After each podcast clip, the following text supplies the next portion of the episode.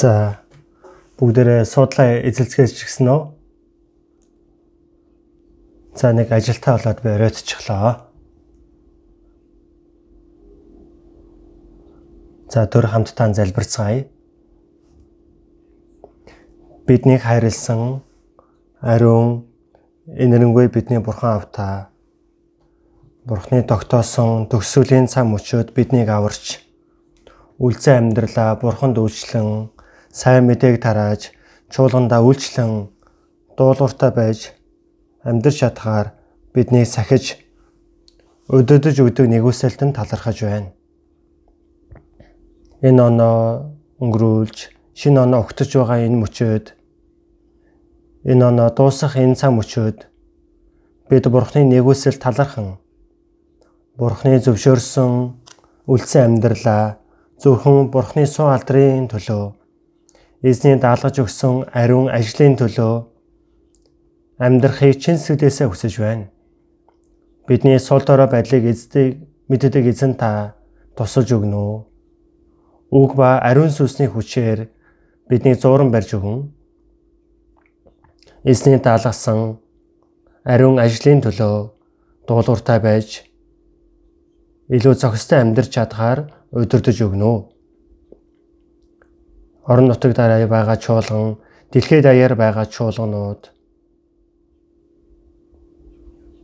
эзэнтэй хамт байж үгээр өдөрдөг өгнө гэдэгт итгэн талархаж байна.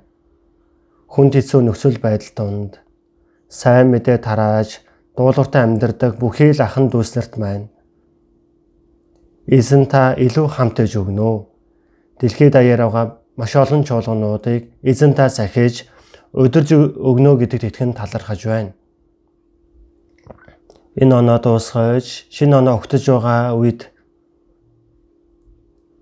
бид нар энэ оноо эргэн нэг харан эзний зөвшөөрсөн төгсгөлийн үед бид нар мэдээж хэрхэн юу хий үлдэх ёстой вэ гэдгийг зааж өгнө.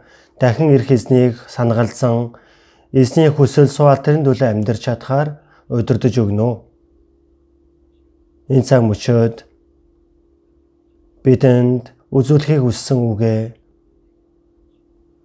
бидэнд зөвшөөрч өгнө. Бидний аварч эзэн Иесусийн нэрээр залбирлаа. Амен. За магтаны багаас магтан дуулж өгөх болно.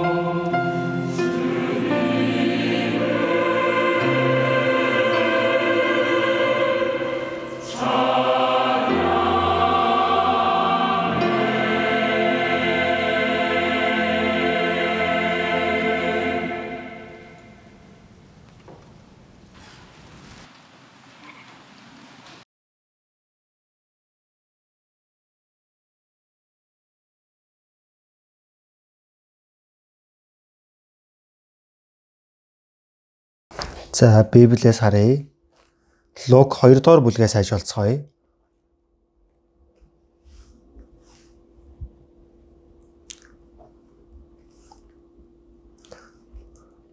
Лук 2-ын 8-аас ахуулан 14 хүртэл уншицгаая. Лук 2-ын 8-аас 14 хүртэл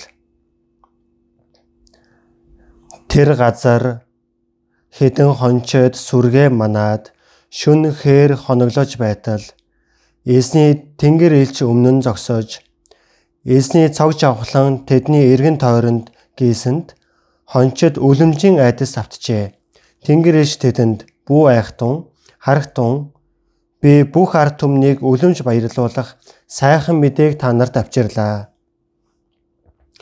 Өнөөдөр Давидын хотод аврагч эзэн Христ та нарын төлөө мэндэллээ.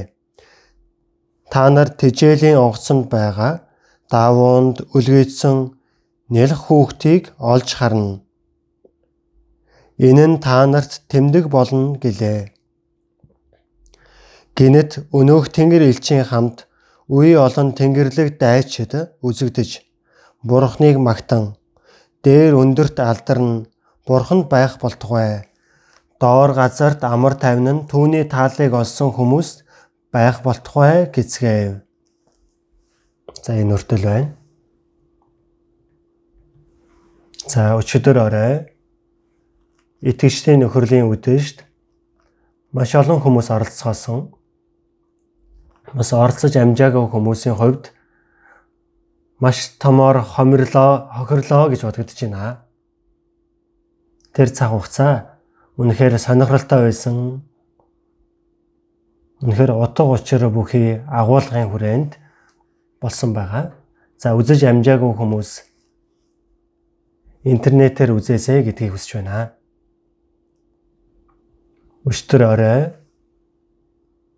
итгэжлийн нөхөрлийн үдшийн сэдв нь дахин ирэх Есүстэй уулзах бэлтгэлээ хийх тун гэсэн ийм сэдвтэй байсан байгаа.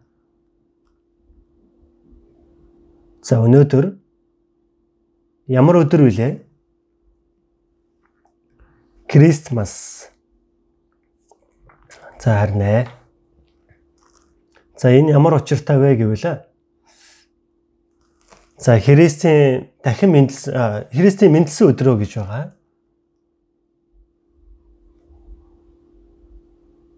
Арван сарын 25-ны өдөр буюу Христийн мэндэлсэн баярын өдөр гэдэг.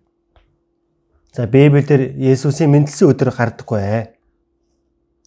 Тиймээс хинэнч баталгаатай тэр өдрийг нь мэдэхгүй. Бурхан түүний мэдүүлээгүүд ч учир утга байх шиг байна.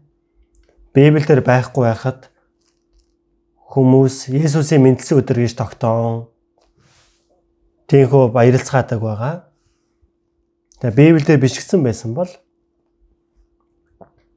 илүү том асуудал болох байсан болов уу гэж бодогдож байна.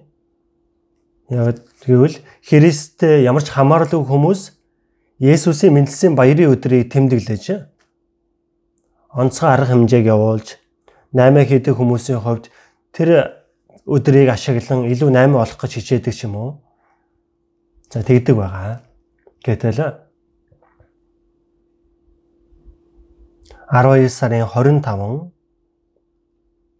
за Христмас Есүсийн мэндэлсэн өдөр ингэж тогтоосон шалтгаан нь өөр шашны уламжлалаас орж ирсэн гэдгийг түрхэн боддож үзэх шаардлагатай байна.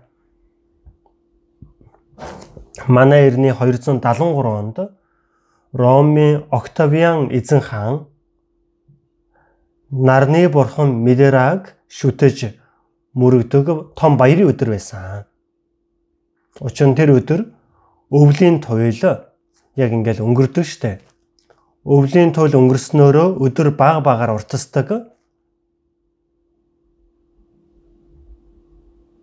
Тиймээс нар наймыг төрсөн өдрөөр товлож баярыг тэмдэглэдэг байсан. Тэр үед Константин хаан Христийн шашнаар шашнаа өөрчилсөний дараа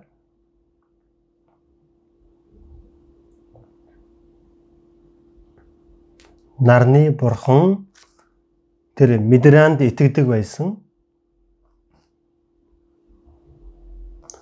За тэгэд Малайх дүрийн 2 дугаар ишлэлтэй холбож үзсэн. Миний нэрээс эмээгч та нарын төлөө зөв шударгын нар мандах бөгөөд түүний гэрэл эдгийх туяагаар гээгүүлнэ. За тийм үг гардаг байгаа. Тэр нь Есүс Христийн мэдээ зааж хэлж байгаа. За Константин хаан За тэдний тухайн үедээ үйлчилж мөрөгдөг байсан. За нарны бурхантайгаа энэ үйл явдлыг холбож Есүс бас нар гэсэн байдаг. За мандах мар өөрийн цолмон гэдэг. За Есүсийн тэр мэндсэн өдрөөр тогтоосон байгаа. Малах 4-2 дээр үндэслэн. За тэгж байгаад. Манай эртний 325 онд за Христ итгэл тухайн католикаас за Никаигийн хурлаар. Тэр өдрийг албан ёсоор Есүсийн мэндэлсэн өдөр болгон тогтоож түүнээс хойш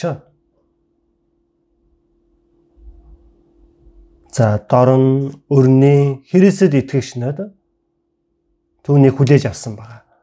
Тиймээс одоо хүртэл түүнийг сахиж баримталж ирсэн. За түүнийг мэдэх юм бол За Христмас буюу Христийн баярын өдрийг одоо ирэх болгонд сэтгэл маань их жоохон хэцүү болдог байгаа. Есүсийн мэндэлсэн өдөр уг нь биш байтал би жаахан байхдаа жаах за Христмасийн баярын өдөр болох юм бол тэр үед одоо унтахчгүй Есүсийн төрсөн өдрийг одоо тэмдэглэнэ гээд За өөрөөр айл болгон дээр очиод л эд унтж байгаа үед нь гинэт ааврагч ирсэн баярлаж байна гэл сэрэлчдэг байсан байна. Тэгэнгүүт урьдчилаад чихэр бичээнийг бэлдэж байгаад хүмүүс тэр хүүхдэд өгдөг байсан. Нэг тойрох юм бол нилээдгүй их зүйлийг цуглуулдаг байсан. Түүнийгээ идээж, хөгжилдөж, тийхүү цагийг өнгөрүүлдэг байсан. Нэрнгээсээ Есүс Христийн мэндэлсэн өдөр гэж боддог байсан. Гэтэл хинэнч тэр агуулгын талаар хэлж үйсэн хүн байхгүй бүгдээрээ л тэр өдрийг жихнээсээ Есүсийн мэндэлсэн өдөр гэж бүгдээрээ бодоцсон.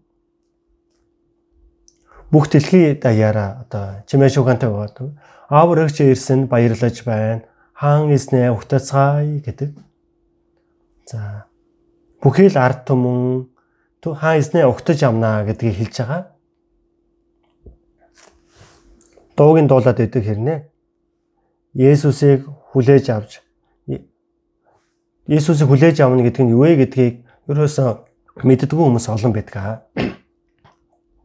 Бурхны сонгосон Израилийн ард түмэн Есүс Израилийн газар дээр ирсэн ч Есүс тэдний хүлээж байсан Месиа Христийг мэдэхгүй хавчиж Ром хүмүүсийг дамжуулан түүний загалмай дээр алсан. Харин Есүс бүх дэлхийн ертөнцийн хүмүүсийн гим нүглийн өмнөөс гим нүгэлгүй нэгэн золиос болгон өгөж Есүс Христийг гэрчлэхийн тулд 3 хоногийн дараа дахин амилж 40 хоногийн турш хүмүүст харагдан олон хүмүүсийн нүдний өмнө Тэнгэрлөө дээш отсон байдаг. Гэтэл бид нар нэг бодож үзэх ёстой зүйл нь дөрөвний дөнгөс авинсан Луг 2 дугаар бүлэг дээр Палестинд за Бэтлехемд за шүн за хончид сүргээ манад хонж байсан хончид байсан.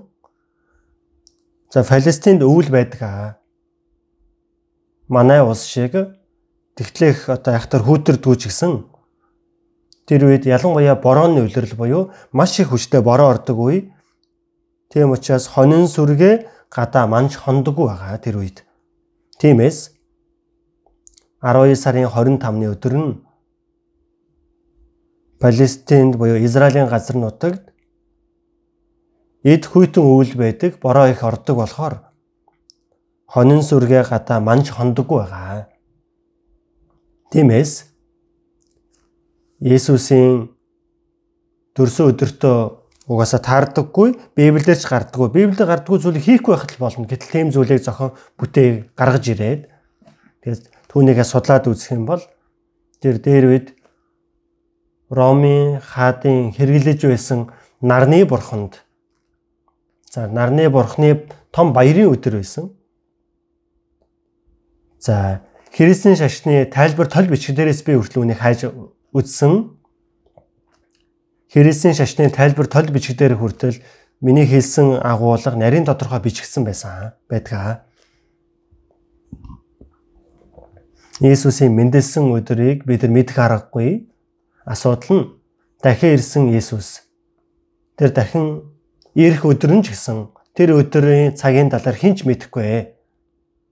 Тэнгэрийн тэнгэр ичнэрч мэдэхгүй, хүүч мэдэхгүй, эцгэл ганцхан мэднэ. Бурхны тэр туйлын тэр өдрөмж хүч чадлын дагуу дахин ирэх болохоор харин бидний хувьд баттай нэг зүйл нь одооноос ахвал одооноос хойш 2022 жилийн өмнө за Мека 5-2 дээр хэлсэнчлэн гэвч Ефратын Бэтлехэмээ Юдагийн овгуудын дунд чи өчүүхэн авч надад Израилийг захирах нэг нь чамаас гарах болно. Тэр нь эртнээс хийгээд мөнхөөс үүдэлтэй гэсэн үг гардаг. За Бэтлехемд нэгэн хүн ирнэ.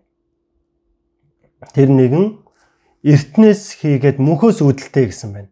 Тэр хэнийг хэлж байна вэ? Нэг нэг дээрээс харах юм бол эхэнд бурхан тэнгэр ба газрыг бүтээжээ. Тэр эхэнд гэдэг нь бурхныг төмөн бодисыг бүтээхээс өмнөх цаг үеийг илэрхийлж байна. Мөн Иохан 1:1 дээр эхэнд үг байсан ба үг бурхан таамд байсан агаад үг нь бурхан байв.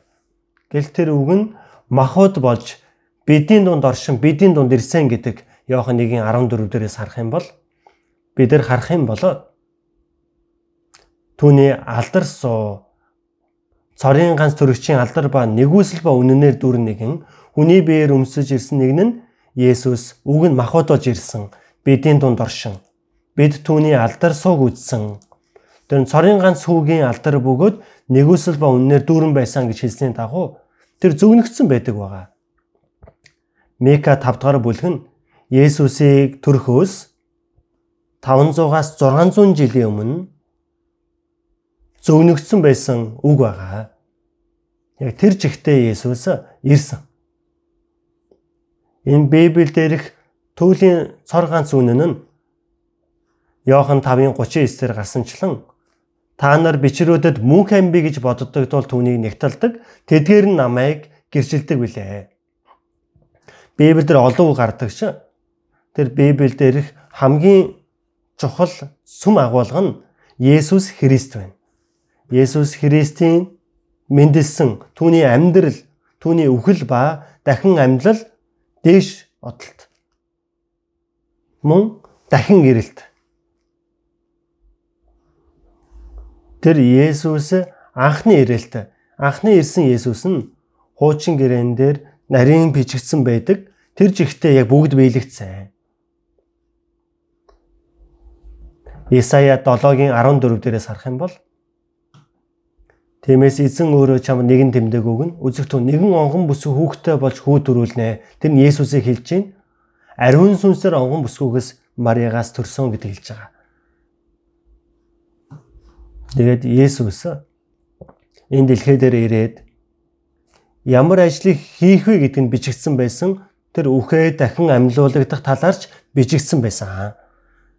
1-р Коринт 15 дахь бүлгээс харах юм бол бидний тарааж байгаа сайн мэдээ нь Есүс Христ Библиэлд Библийн дагуу Христ бидний гим нүглээс болж загалмай дээр үхэж за оршуулгдсан бөгөөд Библийн дагуу буюу бичвэрийн дагуу 3 хоногийн дараа дахин амилсан.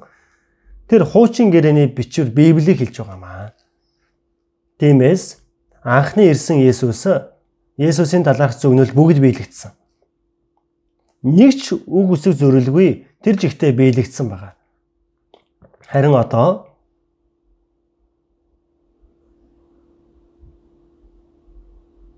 харин үйлцэн нь Есүсийн дахин ирэлтэл үлдсэн байгаа. Есүс дахин дээш оцсны дараа хаанчлын энэхүү сайн мэдээ дэлхийд даяар тунхаглагдана гэдэг нь хуучин гэрээ болоо шинэ гэрээн дээр бичигдсэн байсан. Гэтэл үлдсэн зүйл нь Есүсийн одоо дахин ирэлт үлджээ. Бидний хэрэглэж байгаа 2022 он хаанаас аль үеэс эхэлсэн бilé? Есүс Христ ирсэн тэр цаг үеэс ахуулаад одоо хүрэл тооцоолоод 2022 он болжээ гэж үздэг. үздэг. Тиймээс Есүсийн тэр ирсэн цам мөчөөс ахуулаад түүхийг цоо шинээр тоож эхэлсэн. Есүсийг ирэхээс өмнөх түүхийг ерөнхийдөө үл тоож байгаа. Тиймээс манай эртний өмнөх гэдэг байгаа. Манай эртний өмнөх бүх зүйлийн эхлэлийн өмнөх үе За Yes манай өмнөх үе гэж хэлдэг. Англиар BC before Christ гэж байгаа. Христийг мэдлэхээс өмнөх он тололоо гэсэн үг байна. Есүсийг ирсэн цаг мөчөөс ахуулаад цоо шин түүх эхэлжээ гэдгийг үздэг. Тэр нь баттай. Бид нар аврагдах үе тэр цаг мөчөөс ахуулаад Бурхны хүүхдээр дахин төрж цоо шин амьдрал маань эхэлсэн. Түүнтэй ижилхэн Дэлхийн төвөгч гэсэн Есүсийн төрсэн цам өчөөс ахуулаад төвхийг цоо шинээр эхлүүлэн тоолсон байгаа. Гэтэл Есүсийн дахин ирэлтээр үн дээр түүх тусч байгаа. Есүсийн өхөл дахин амлалт дээш одолцсны дараа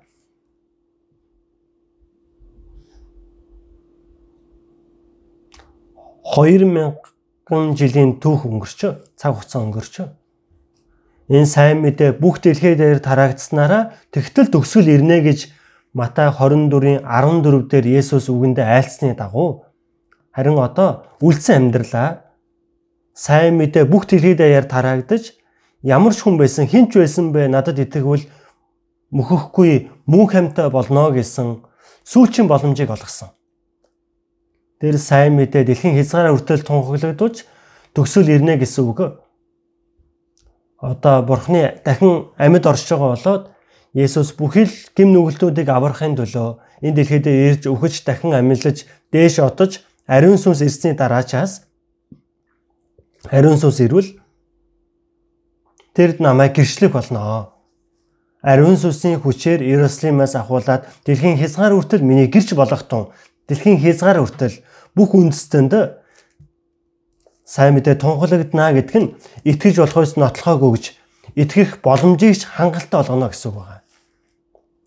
Тэгээд өнгөрсөн хугацаанд аврагдсан хүмүүс Бурхны хөөхтөр Деважингийн ард түмэн болж аврагдаж чадаагүй хүмүүс нь Бурхны тэр удаан дэвцсний дараа тэр нэгүсийн бэлхлыг үл тоож зөрүүдлэл болоод үл итгэлээсээ болж амьдарч байсан болохоор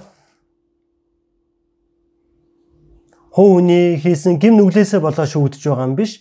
Бүх хүмүүсийг гим нүглийг маань уучилдаг тэр нэгүслийг нь үл томсорсон учраас бурхан ертөнцийг шүүх аврагдсан хүмүүс нь аврагдаад өгсөн хүмүүс мөнхийн девачинд очин махбод нь бол тэр булшиндаа байна.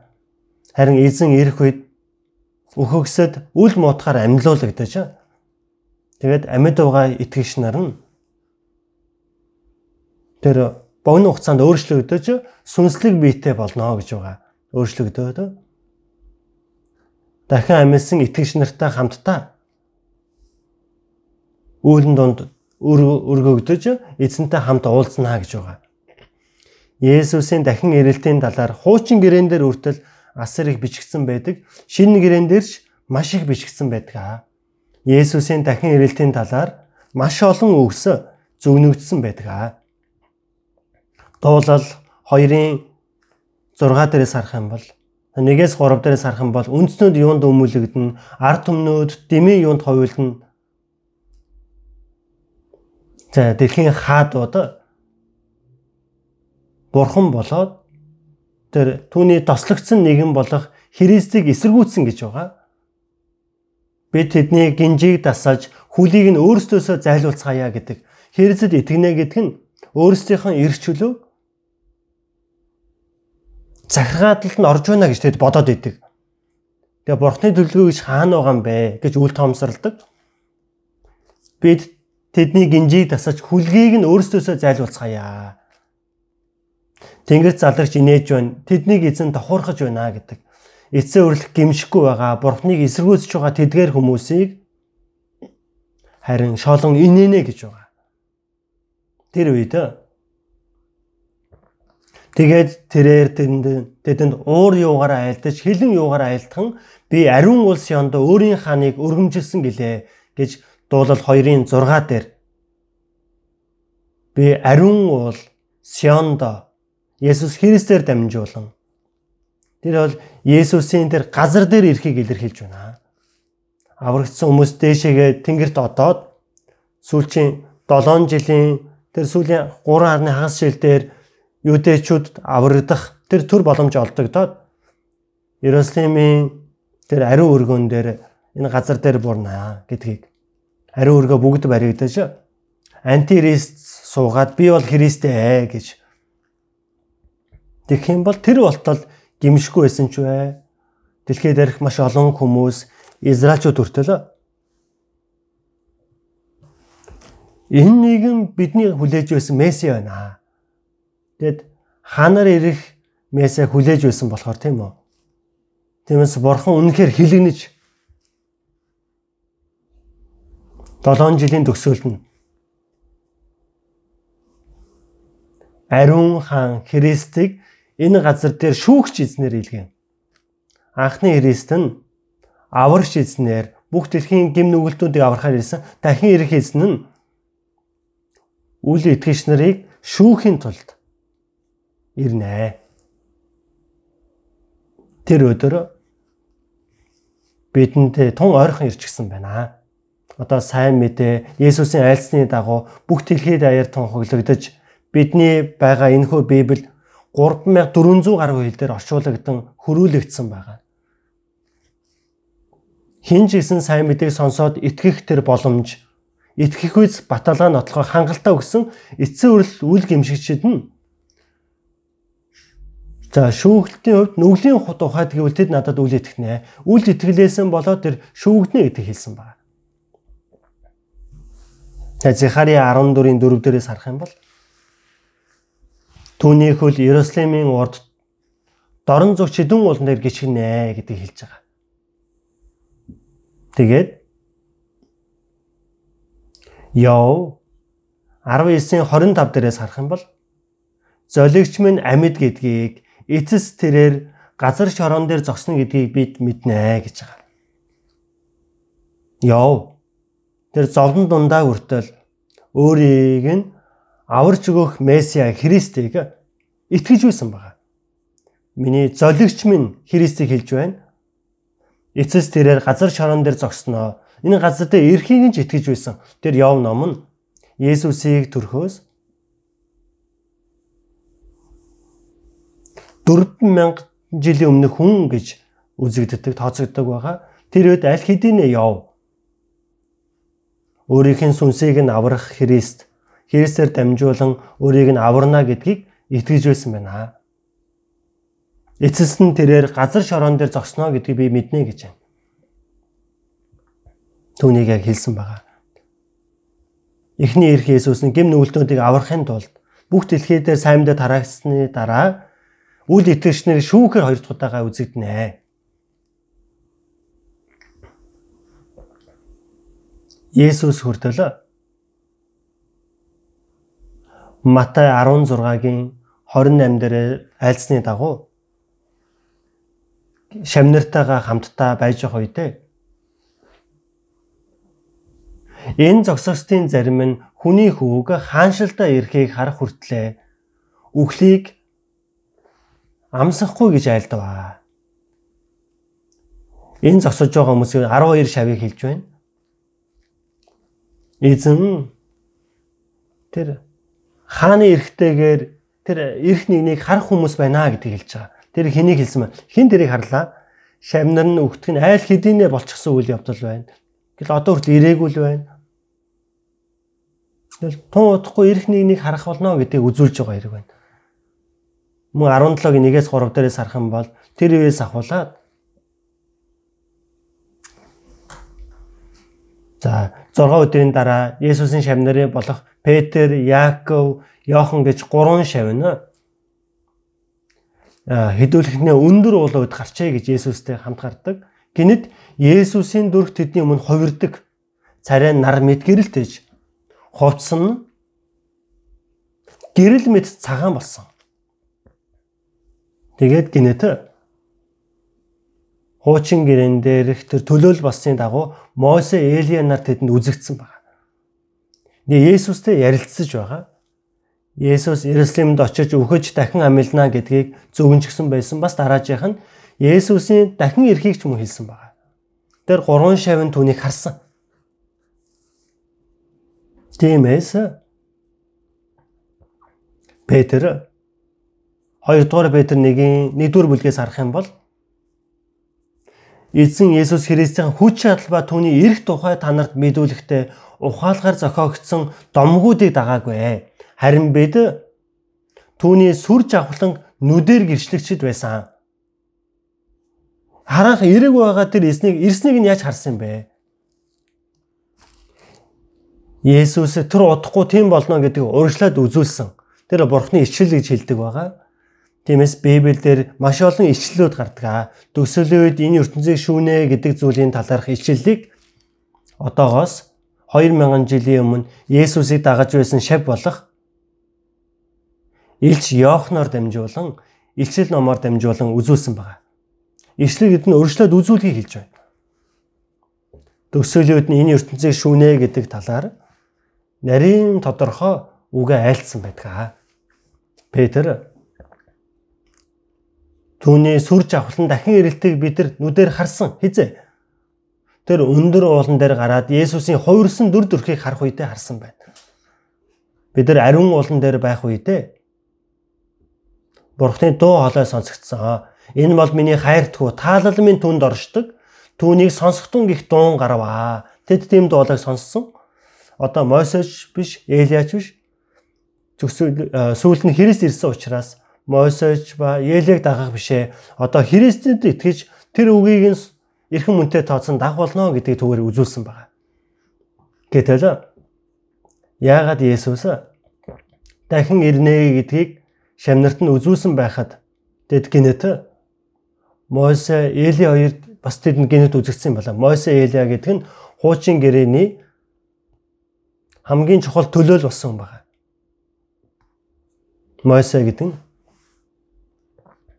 Израилийн ард түмнийг Египтээс удирдан цөлийн 40 жилийн амьдралыг туулж Канаан руу орж чадалгүй өгсөн байна. Канааныг харанга өгсөн нэгэн. Небо улдан дээр Элиан иш үзүүлэгчийн хувьд Бурхны үгийг дамжуулж байгаад үхэлгүй амьдараа дэш одсон. Тэр галт тэргийг хөлөглөн дэш одсон. Үхэлгүй амьдараа дээш өргөгдсөн хүн гэвэл Энох өгөөд Эли хоёр байгаа. Энох нь усаар дэлхийн ертөнцийн шүүгдгээс өмнө төрүүлээ дээш одогдсон. Тэр зовлон амсгаас өмнө Христэд итгэжтэй дээш отно гэдгийг сүүдэр болгож үзүүлсэн.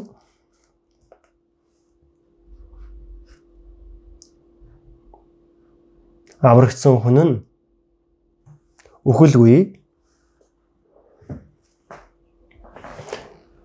дээш өргөгднө гэдгийг сүудэр болгон үзүүлсэн. Тиймээс Мосе үхээд дахин амилж Бурхны ард тум болны төлөөл болсон Елиан үхэлгүй дээш амьд одогдсон гэдгийг хэлж байна. Есүс ирэх үед үхэгсэд үл муутахаар амьлуулагдана. Тэр үед энэ дэлхий дээр амьдардаг Христ итгэгч нар нь бүгдээрээ өөрчлөгдөх болно. Бүгдээрээ өөрчлөгдөж Филиппой 3-ын 21 дээрээс хэлсний дагуу тэр эзнийг ирэх үед дорд биеийг маань Христийн тэр өөрийнхөө цогж авланд биетэй адил болгон өөрчилнө гэж хэлсэн. Модны навцыг идэж амьдардаг байсан тэр муухай тэр авгалтай цэцэг рүү ороод гартал эрүүх олж болж дүүлний эсэгтэй гэж хэлхэн энэ сүнслэг биеэр суу алдрын биеэр өөрчлөгдөж дахин ирэх эснийг угтан амнаа гэдэг хэлж байна. Тиймээс Мосе Элия нар нь эзний дахин ирэх үед эзнийг угтаж хүлээж авах үхээд дахин амьсан үний төлөөлөл болсон. Мосе Элия нь үхэлгүй дахин амьлж тэр тэр сүүлчийн тэр Христ итгэгч нарын дүр төрх байгаа. Ялия үхэлгүй тэр дээш оцсонсон тэр үед бид нар амьдарч байгаа гэдгийг илэрхийлж байна. Учир нь эзний дахин ирэхин тун ойрхон болчихсон учраас. Тэгээд эзэн нэг ирэх үед ямар үйл явдал болох вэ? Нэгдүгээр Тесалоник 4:16 дээрээс харах юм бол эзэн өөрөө тушаалын уухай тэрүүн тэнгэр элчийн дуу ба бурхны бүрээнээр тэнгэрээс бож ирнэ. Тэгээд Христ дотор үхэгсэд эхлээд амьлнаа. Амьлна гэсэн үг. Махбод нь амьлна гэдэг хэлж байна. Аврагдаад үхэгсэд сүнсэн деважинд байгаа. Махбод нь бошин дотроо байгаа шороолгоо ботсон ч Бурхан дахин амьлуулнаа. Өөхөксөд нь үл муудах тэр биер амьлуулагдана гэсэн эзний үйлдэн донд ирэх үед эзэн тушаалын ухаа тэгүн тэнгэр элчийн доо бүрээнээр тэнгэрээс бууж ирэх үед тэр үйлдэн донд дэше өргөгдөнө гэж байгаа.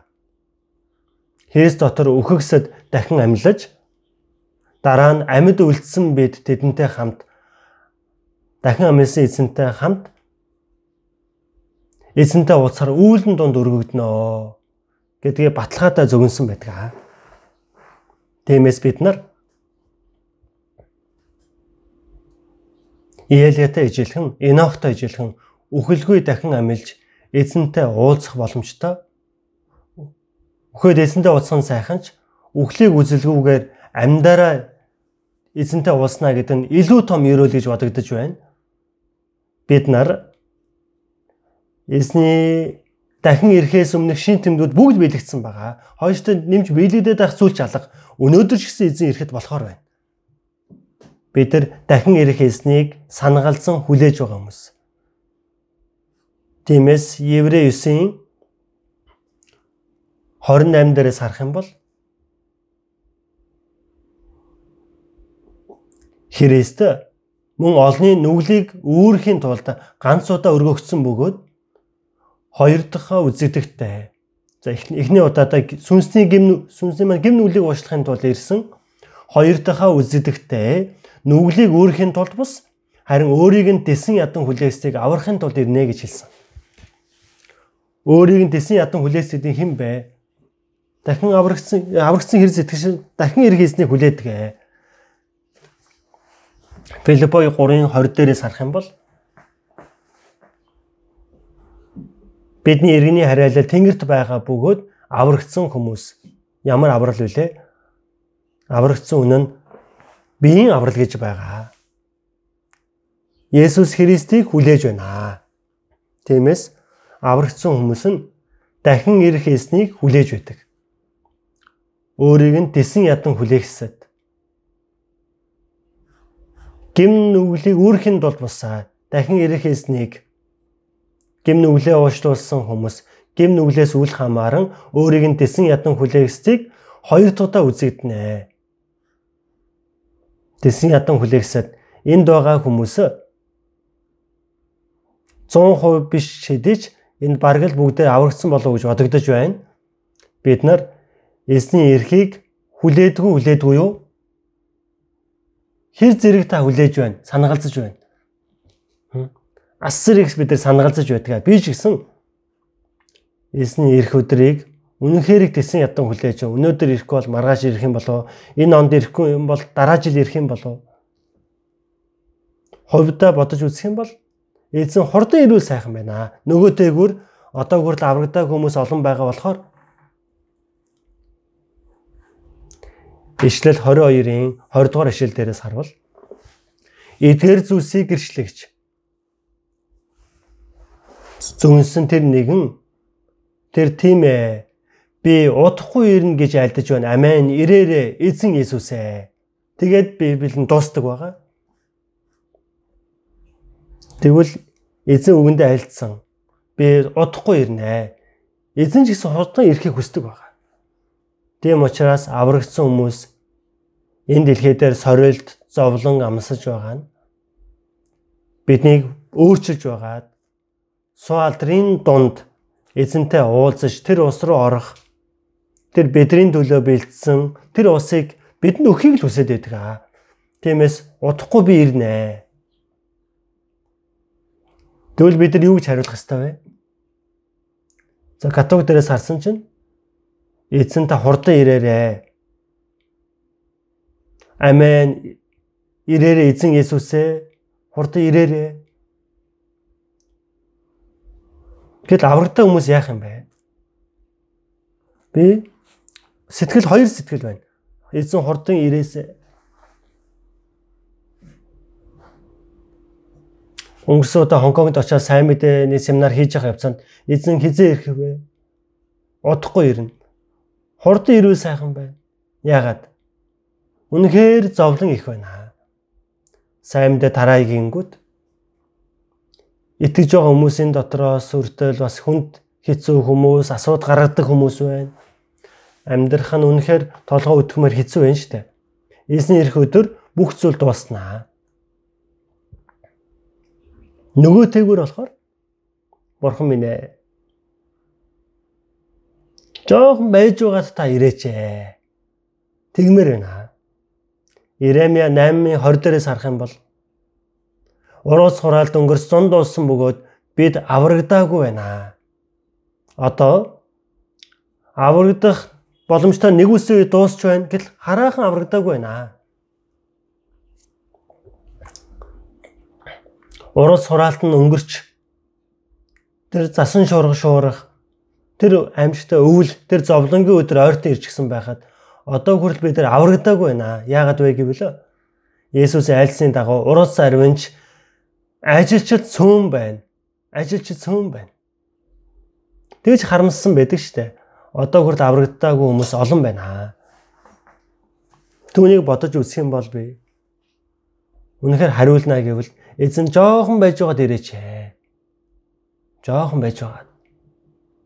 Гэл цаг нь болох юм бол нэг өдөр нь мянган жил мэт мянган жил нэг өдөр мэт бүхий л хүмүүсийг бүгдийг гимшилд ирээсээ мэн хүсдэгэ гэж 2 дугаар Петр 3-ын 2 дугаар Петр 3-ын 9 дээр айлтж хэлсэн байдаг аа. Тэгвэл удаан тэр хүлээж байгаа тэр хугацаанд нь хязгаар бий. Гинэт нэг өдөр дууснаа. Юутайч бид нар тэр төсөлийн үед амьдарч байгаа гэдэг нь баттай. Тиймээс Эзний дахин ирэх үед Христ дотор үхгсэд эхлээд дахин амьлна. Түүнээс хойш амьд байгаа бид богино хугацаанд өөрчлөгдөж, үүлэн донд өргөдөж эзэнтэй уулзнаа. Тэгснээрээ эзэнтэй үргэлж буюу мөнхөд хамтах болно гэдэг хэлсэн. Тэр үеэс ахуулаад дахин эзнээсээ бид нар холдохгүй. Биднийг аварсан эзэнтэй тэр үед уулзсан. Эзэнтэй хамт бид нар сүр жавхлын биеэр тэр улс руу орж эзэнтэй хамт мөнхөд хамт амьдрнаа тэр өдрийг санагалцдаг. Аврагдаагүй хүмүүс тэрийг санагалцаад байдаггүй байгаа. За би удахгүй ирнэ гэж хэлэнгүүт эзэн та жоохон байж байгаад ирээч. Одоо мөнгө олоод нэг илүү сонирхолтой би амьдрах гээд байна. Шин орон сууцанд нүүгээд ингээ орчихсон. Тэндээ бас нэг амьдарч үзье л да хурмын өдрөө товолчихсан байна. Жохон хурмын амьдралаар амьдарч үзмээр байна. Нэг амттай кимчигээ дарчихсан. Тэр кимчигээ нэг идэх хугацаа олгооч ээ гэдэг байгаа. Юу тач тийм сэтгэл байгаа бол. Аврагдаагүй байдгсан ч тэр хүн эсвэл аврал нэг л биш хүн байна. Локо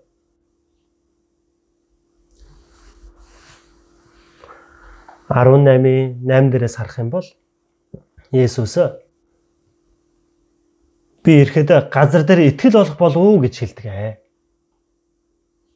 Хүний хөө ирэхдээ газар дээр итгэл олох болов уу? Эсийн дахин ирэлтүүд итгэдэг хүн байдаг ч тэр итгэж байгаа хүн ямар итгэлтэй байна вэ гэдэг нь асуудал болж байна. Жинхэнэ итгэлийг олоход харахад хэцүү гэсэн байна. Тэр бол бодит үнэн. Сүмж болгоны байрч олон байна их сүрлэг, сайхан байр байдаг, мөргөөл гэл их их сүсэг бишрэлтэй юм шиг л явж байгаа баяр нэ. Үнэхээр дахин дөрсөн итгэгч нарыг хайж олоход хэцүү байна.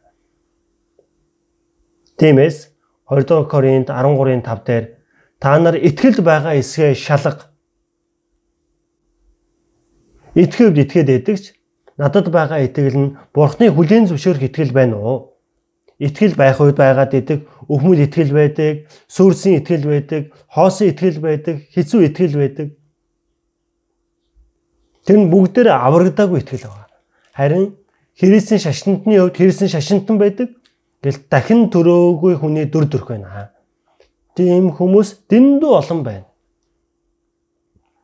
Тиймээс эзэн эрэхтэй эзэн Эзний эрх нь баттай. Эрх өдөр нь дэндүү ойрхон байгаа гэдэг нь баттай. Тиймээс Еврэ 10-ын 37 дээрээс харах юм бол учир нь айсуу нэгэн тун идэлгүй ирнэ. Ис саатнаа. За тун удалгүй. Бурхан удаан дэвчиж хүлээдэг. Бурхан бол төр зүр дэвчиж байна айсуу нэгэн тун удалгүй ирнэ гэдгийг амлсан нэгэн зайшгүй ирнэ.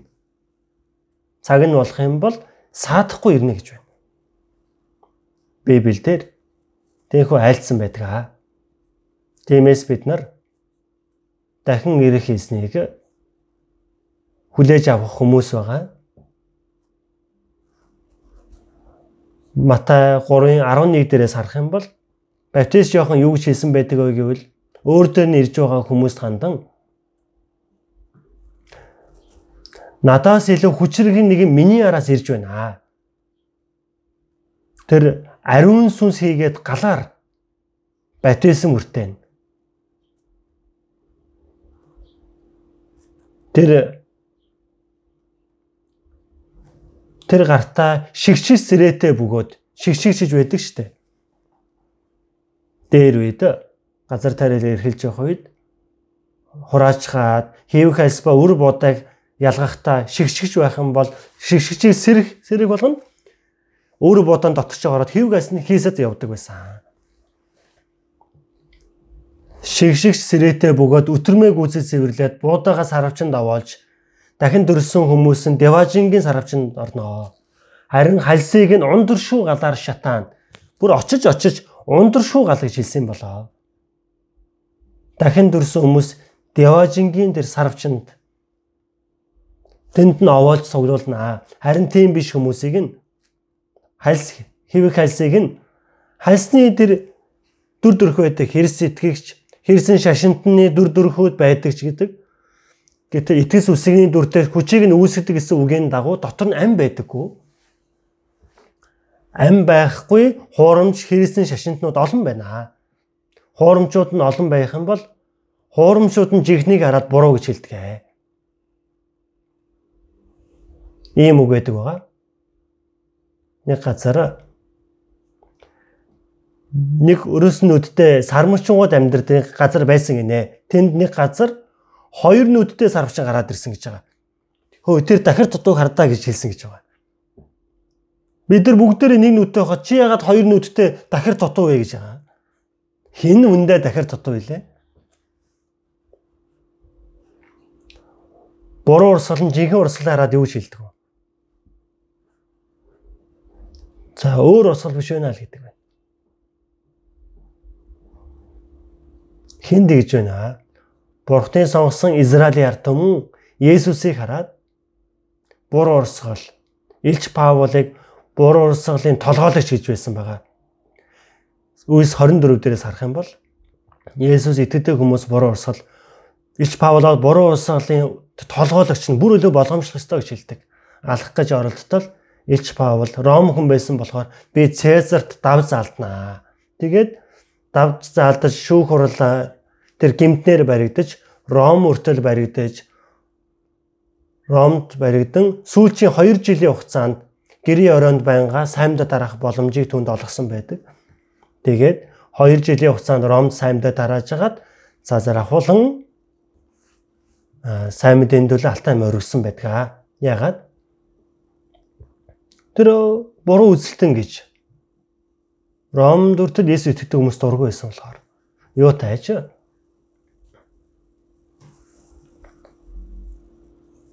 Есүс дахин ирэх үед хэвэг хальс ба өр буудаг нь ялгана.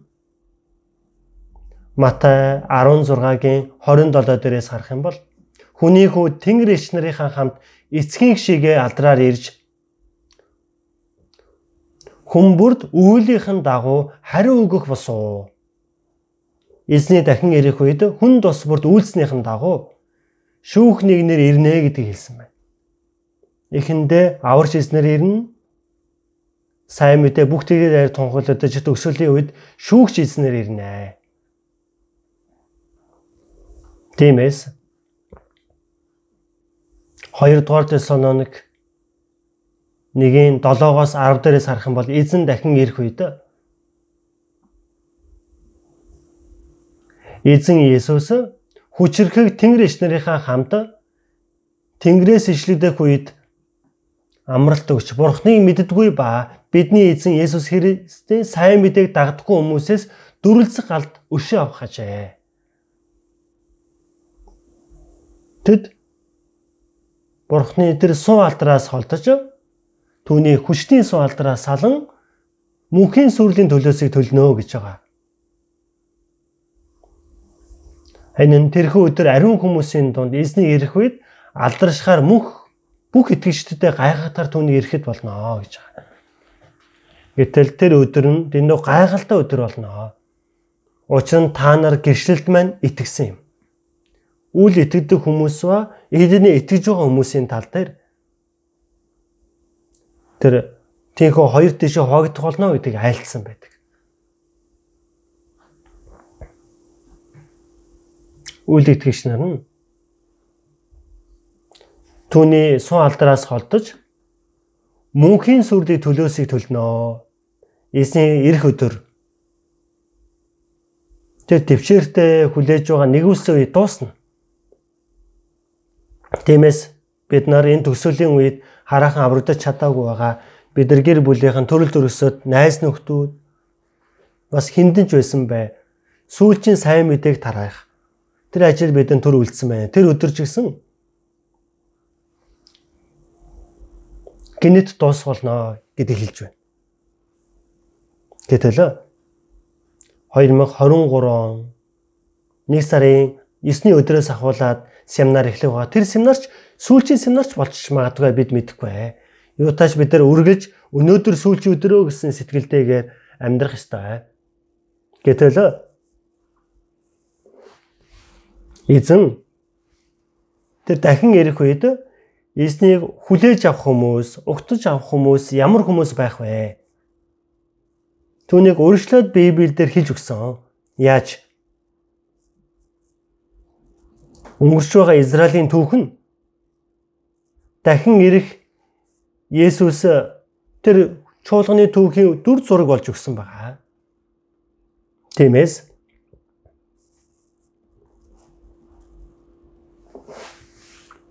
дахин ирэх Христийг хүлээн авах хүмүүс ямар хүмүүс байх вэ гэдгийг анх ирсэн Есүсийг Израилийн газар нутагт ирсэн Есүсийг хүлээж авсан хүмүүс ямар байсан бэ гэдгийг харахад Тэр нь дахин ирэх эснийг угтаж хүлээж авах тэр хүмүүсийн талаарх дүр зураг юм аа гэж би хувьдаа итгэдэг. Гэтэл миний хэлэх гээд байгаа агуулга нь томоор авч үзэх юм бол эсийн дахин ирэх Христийг хүлээн авах хүмүүс хоёр төрлийн хүмүүс байна гэж бодогдож байна. Нэг нь дөнгөж саяны уншсан Луг 2 дугаар бүлэг дээр Бэтлехемд шөнө хоноо манаж байсан хончд хончд гэдэг нь үнэхээр дордом мэрэгжилээ. Тэгээд шүн унтаж чадахгүй хонин сүргээ манаж хонох ёстой. Чонон сүрэг ирээд тэр хондодын зуух боломжтой учраас байнга сэргийг байх ёстой. Хондоо сахих ёстой байдаг. Тийм хүмүүс нь сүүлийн үеийн үгээр авч үзэх юм бол одоо боловсруулах хүмүүс гэдэг ч юм уу, мэдлэг хүмүүс байдаг ч юм уу, бас ядуу зүйдэн хүмүүс байдаг ч юм уу. Гэтэл Есүсийг мэдлэх үед тэр ишнэр гинт үзэгдсэн байна. Тэнгүүд хончоод бүр айгаад яах учраа ойлгохгүй байсан. Тийм болохоор бүү айх тун. Харагтун би бүх ард түмнийг үлэмж баярлуулах сайхан мэдээг та нарт авчирлаа. Өнөөдөр Давидын хотод авар шизэн Христ та нарын төлөө мэндэллээ. Тэр гинэт тэр тэнгэр ишнэр үзэгдсэн байгаа. Тэнгэр элчэд болоо тэнгэрлэг дайчид магтан дуу дуулсан. Өнөөдөр ч гэсэн магтан дууны багийнхан сайхан магтан дог дуусан. Бэтлехемд хоноо хариулж байсан хончод шүн гинэт тэнгэрт гэрэл дунд тэнгэр элчэд болоо тэнгэрлэг дайчид үзэгдэж магтан дуусан. Тэр магтан дууны агуулга нь юу вэ гэвэл товчхон бичгсэн байдаг. Дээр өндөрт алдар нь бурхан байх болтугай Есүс ирээд гэм нүгэлтнүүдийг аварснараа Бурхны суу Бурхан суу алдрыг амнаа. Доор газарт амар тамин түүний талыг олсон хүмүүс байх болтугай. Энэ газар дээр аврагдсан хүмүүсийг хараар баярлтгаа гэж байгаа. Тэр Бурхантай эвлэрсэн хүмүүс зэ хэлж байна. Ийхүү довчхон магтан дууны агуулгыг нь илэрхийлж хэлсэн байна. Тэгээд та нар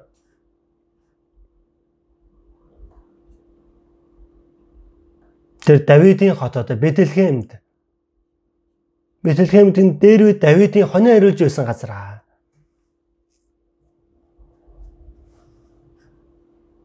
Тэр тэр тэжээлийн онгоцонд байгаа тэр бачир хүүхдийг олноо. Түмнийг олж харах болоо энэ нь та нар тэмдэг болно гэдэг хэлсэн байна. Тэгэнгүүт Есүсийг төрөх үед Есүсийн тэр төрснийг нь хамгийн анхны илчлэлийг хүлээж авсан хүмүүс Бэтлехемд хоноо манаж байсан. Шөн хоноо хээр хоноглож байсан хончид байсан. Тиймээс тэр хончид тэр иш нарын хэлсний дагуу Бэтлехемэ очоод тэн ч гэсэн Бэтлехем тэд нэрээ тийм өдөрдөмжийг тэд авч Есүс хаана мэндэлсэн бэ?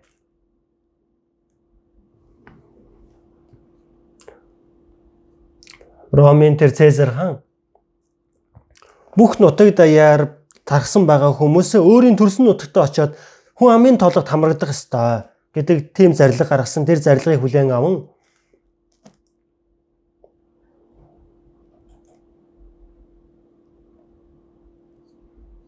Назарт амьдарч байсан Йосеф болон тэр Мария Мария хэдийн жирэмсэн болчихсон байсан. Гэсэн ийм болчихсон байсан. Гэтэл тэр хүн амын тоолоод бүртгүүлэхээр Бэтлехэм рүү явсан. Бэтлехэм нь түүний төрсөн нутаг нь хэтэрхий олон хүмүүс суугачсан байсан болохоор тэр дэм буудалд нь байх газар олдоогүй сүүлийн үеийн үгээр ярил дэм буудал зал буудалд хэтэрхий олон хүмүүстэй өрөө байхгүйсэн хүүхдэн төрөх гээд байсан болохоор. Яг ч аргагүй тэр яраад хааш орсон бэ гэвэл тэр үхрийн саравч ч юм уу адууны саравч ч юм уу тэр саравчин дотор тэр тижээлийн твшин дотор байгаа. Амьтдын хоол иддэг зүйл. Тэндээ хүүхдээ төрүүлж байгаа. Тэгээд даавуунд үлгээдэж тижээлийн онгоцон тавьсан. Тэр бачир хүүхэд Есүс хамгийн их мөргсөн хүмүүс Бэтлехемийн тэр хоноо хариулж байсан хончид байсан. Тэгэд бурхныг магтаж буццгаасан. Есүс хичнээн их тийм дорд дүр дөрхөөр амьтны тэжээлийн сарвчанд тэр амьтны муухан үнээр гаргаж байгаа тэжээлийн онгоцон дотор тавьсан баг. Үнэхээр дорд ертөнц суу алдрын нэгэн энэ газрын дорд дүр төрхөөр дорд биеэрний газар бууж ирсэн. Тэгээд 30 жилийн туш ядуу мужааны хүүхдээр өсөж торинсон. Хүмүүс дотроос хамгийн дорд газар ядуу айлд ирсэн.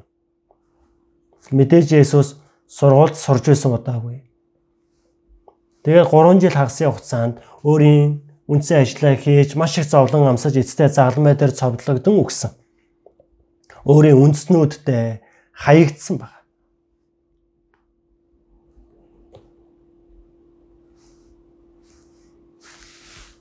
Гэтэл Израиль үндэстэн Бурхны сонгосон ард түмэн эхний ирсэн Есүсийг эсэргүүцсэн байгаа тэгэд. Тийм биз дээ. Тэр хүмүүс юу гэж хэлж байсан бэ гэвэл нэг пастор над руу нэг бичлэг явуулсан. Ямар вэ гэвэл юудэчүүдийн хэлж байгаа үг. Бичлэгээр ингээ харагдаж байгаа. Шин гэрээ хэн бичсний ч мэдэхгүй байж яах гэж итгэдэг юм бэ?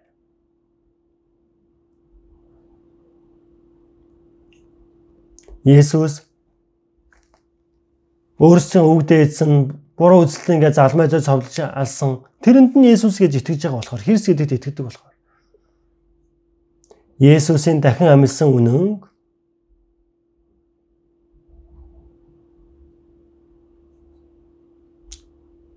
дахин амьсан гээгүй ах чинь дахин амьсан гэдэгт итгэж байна гэж тэд тийм зүйлийг яранга одоо муулж Юудэчүүд одоо хүртэл Есүсийг Христэд итгэдэггүй нь ийм учиртай. Одоо хүртэл хаанаар ирэх месиаг хүлээсээр байгаа. Юутай ч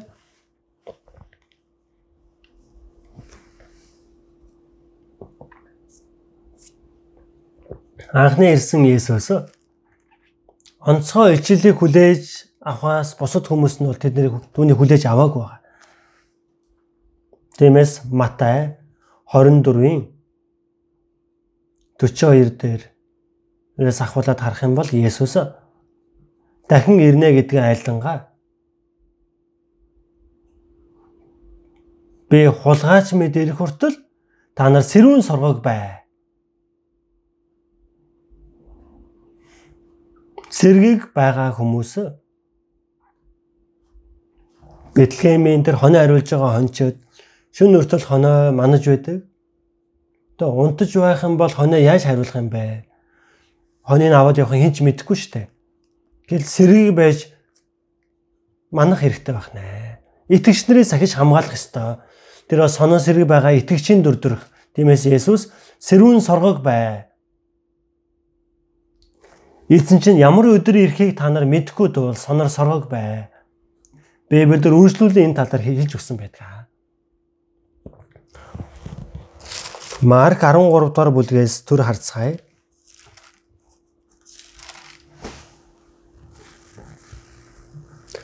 Марк 13 дугаар бүлэг 33 дугаар ишлэлийг харъя. 13-ын 33 болгоомжлогтун сэрэмжлэгтэн учир нь Тэрхүү цаг хизээ та нарт эс мэднэ. Түүн дараа 36 дахь ишлээс харъя. Тэр гинэт ирээд та нарыг унтаж байхыг чинь харах үе. Та нарч тэр бүгдөөд адил би хэлж байна. Сэрэмжлэгтэн гэж хэлөө. Есүс сэргэг бай тэр хизээвэ гэдгийг та нар мэдэхгүй ээ. Тэр богино хугацаанд ирээд та нарын унтаж байхыг чинь харах үе. Эрэхтэн тэр унтаж байж болохгүй гэдгийг хэлж байгаа. Сонор соргог бай. Би та нарт хэлсэн үг нь бүхий л хүмүүс хандаж хэлж байгаа үг ээ. Бидэнд ч гэсэн тэр үгийг яг адилхан ялангуяа бид нар дахин ирэх эзэнтэй тун ойрхон амьдарч байгаа үг байгаа. Сонор соргог бай. Сонор соргог бай гэж тасралтгүй хэлсээр байна. Лук 21:36 дээрээс Учир нь хүний хүүгийн өмнөх зогсох мөн болох гэж би энэ бүхнээс зайлсхийх хүч чадалтай байхын тулд Бурхны хилийн л буух өдрийг хэлж байна. Эдгээр бүхий зүйлээс зайлсхийж хүний хүүгийн өмнө зогсохын төлөө залбирч ямагт сэргийг байх тун энэ сэргийг бай гэдэг нь Библиэлд олон гардаг үг байна. Сэргийг байгаа хүн нь ямар хүн бэ? Аврагцсан хүмүүс аврагдаа тогтохгүй. Үнэхээр дахин ирэх эзнийг санагалсан хүлээж байгаа хүмүүс. Тиймээс Эфес 5-ын 14 15 дээрээс харах юм бол нойрсогчоо сэр үхэгстээс бос. Хэрэс чиний дээр гэрэлтэх болно. Нойрсогчтой. Нойрсогчтой гэдэг нь үхсэн хүмүүсийг хэлж байна. А үхэж байгаа хүмүүсээс өөр байгаа нойрсож байгаа гэдэг нь аврагдсан ирнэ амьдрал нь үхэгссэн хүмүүстэй ижилхэн байдлыг хэлж байна. Үхэгстээс босоо. Би ингээд сонсч байсан дайнд бол дайны албартай. Олон хүмүүс дайд байж үхтэйг тэр агшинд хэдрийг ятраад бүр нам унтаж байгаа л ингээд босох юм бол хажууд нь бөөнц өгсөн зогцснууд байгаа өсөн хүмүүстэй хамтдаа нэг дор унтчихсан байж байна гэсэн. Бүр зочирдож бүр гайхаад босон шүү дээ. Тэгвэл аврагцсан ирнэ нойрсож байгаа хүмүүс нь өгсөн хүмүүстэй адилхан авардаагүй хүмүүстэй ижилхэн төстэй амьдрах боломжтой гэдгийг хэлж байна. Сонор соргог бай, үхэстээс босоо. Христ чиний дээр гэрэлтэх болно. Өглөөний нар тэр цонхоор тусдагтай ижилхэн оройдож босч байгаа хүмүүс яг байдагтай ижилхэн эзний эрхэн тун ойрдчихсан байгаа. Түүнийг мэдэхгүй энэ ертөнцийн нойронд автаад 9 жорын зүү зүүдлээдэл хэр сэтгэгч нар тийм болох боломжтой. Гэтэл аврагсан үнийг босоод гэх юм бол амьд хүн бос гэвэл босоод ирдэг байгаа. Тэгдэг үз? Би ч гэсэн ядраад л төр өдрийн цагаар үнэхээр ядрах юм бол Библийг уншижсэн ч байнга л ингээл зүрмэлээд л байх юм бол за ингээл ер нь болохгүй байна гэж бодоод төрхөн жоох амардаг байгаа. Хэдэргийх унтаж болохгүй учраас утсан дээрээ за сэрүүлэг гэдэг штэ. Сэрүүлэг ингээд тохируулж тавьдаг.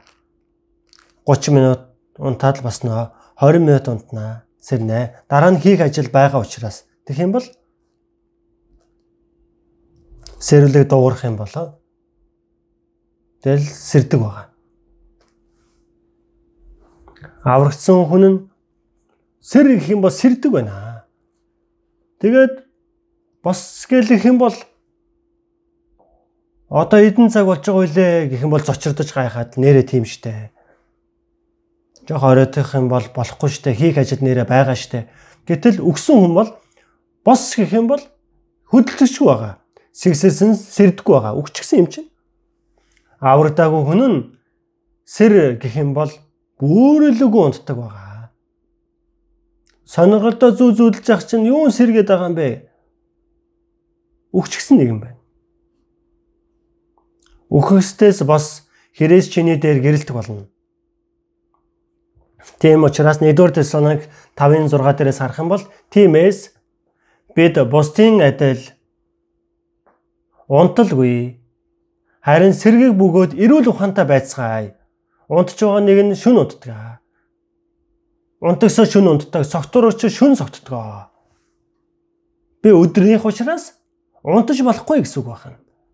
Сэр гэдэг нь мах өдөр унтахгүй байнга сэрүүн би явж вэ гэсэн үг биш ээ ажиллах үе дээр ажиллаж унтах цаг дээр унтах ч гэсэн сэтгэлээрээ банга сэрэг байхыг хэлж байна. Хизээч эзэн ирсэн байсан эзнийг хүлээж угтаж авч чадах үз. Тэгээ сэргийг байна гэдэг нь хэр сэтгэгч хүн бүхий л амьдралынхаа дурш зохистой амьдралаар амьдрахыг хэлж байна. Тэгээд шөндөө сэргийг байж өөрийн хонин сүргээ хариулж байгаа Бэтлехемийн хончидтой ижилхэн сэрэг байна гэдг нь үргэлж өөрийгөө сахиж гим нүгэлтэд хутгалтахгүй байж өөрийгөө хамгаалаад огтхгүй бус тийч гэсэн сэрэг байж чадхаар хамгаалах тийм хүмүүсийг сэргийг хүмүүсээ гэж хэлж байгаа. Энэ дэлхий дээр муу сүнс цугулжсан байгаа гүн харанхуй шөнөө гим нүгэл дүүрэн ертөнцөд хэр сэтгэгчнэр бие басан сүм чуулган дотор сэргийг байх ёстой. Өөрийн ажлаа сэргийг байж энэ ертөнцид хутгалтахгүй байж мөн бусад хүмүүсийг сэрээж хамгаалах хэрэгтэй. Сэргийг байгаа хүн нь өөрөөсөө сэргийг байжж бусдад хүртэлөө нойрсож байгаа хүмүүсийг хүртэл сэрээж чадна шүү дээ тийм үү? Хамтдаа унтж байгаа бол хэнийгээ сэрэх вэ дээ? Тиймээс сэрэг байгаа хүн нь өөрийгөө сахин хамгаалж Бурхны үгэнд дуулууртай байж зохистой амьдралаар амьдрэх хүн тийм хүн дахин ирэх эснийг баяр хөөртөөр угтаж чаднаа. Тиймээс бид тэр сэрэг байх ёстой гэж хэлсэн. Тиймээс сэргийг амьдрал түүнийг тэр хүн эзэнтэй уулзах чадах хүн байна. Тиймээс Илчлэл 16 дугаар бүлэгдэр би хулгай шиг ирнэ. Сэрүүн байж хувцас сахтах хүн ерөөлтөе. Эс тэгвэл тэр хүн нүцгэн явж ичүүрийг нь хүмүүс харах вэ. Унтж байгаа хүмүүс нь шүсээ гойжулж гисэн гээл унтчихэдэг байгаа. Тэгэл нүцгэн гээл унтчихэдэг байна. Үнэхээр ичүүртэй дүр төрхөз. Өөрөө ч мэдэхгүй учраас тэгэл унтаж байгаа. Сэргээ хүн нь сэрүүн байж хувцаан сахдаг.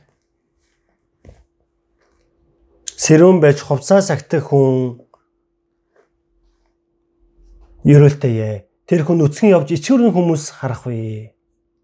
Тэр бол жинхэнэ эзний хүлээж байгаа итгэгч нарын дүр төрх юм аа. Мөн дараагийн нэг зүйл нь Матай 2 дугаар бүлгээс олж харцгаая. Матай 2-ын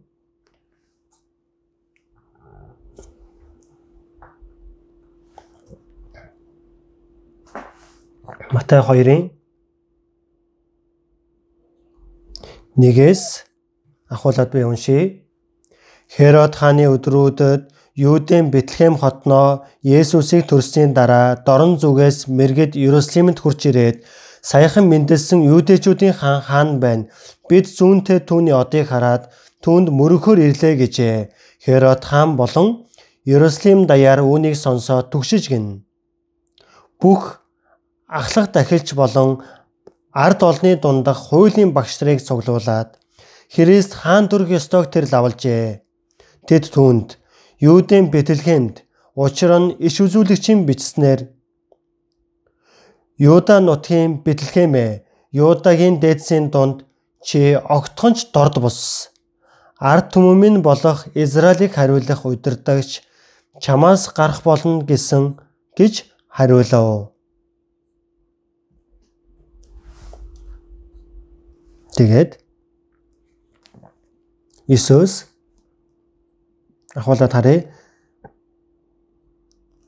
Тэд хааны алдрыг сонсоод замдаа гарав. Үзэх тун тэгтэл зүүнтэй тэдний харсан од өмнө нь явсан явсаар хүүхдийн байсан газар хүрээд тогтжээ. Тэд одыг хараад үлэмж баяр хөөрөөр бэлхав. Тэгээд гэрт орж их Мариагийн хамт буй хүүхдийг хараад сүгдэн түүнд мөргөж эрдэнсийн харьцаа нээгээд алт гүгэл мэрийн бэлэг болгон өргөв.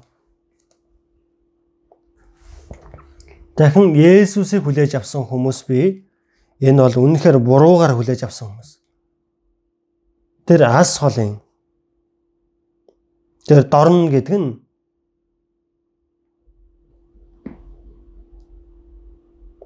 Вавилон, Меде, Персийн зүгийг хэлж байна од харан мэргэлж үздэг Персийн хаан. Тэр Персийн тэр одон орон судлаачид гинэт одоод нэг онцгой үйл явдал болох юм бол альва нэг шин тэмдэг байна гэж тэд үздэг. Гэтэл Израилийн ард түмэн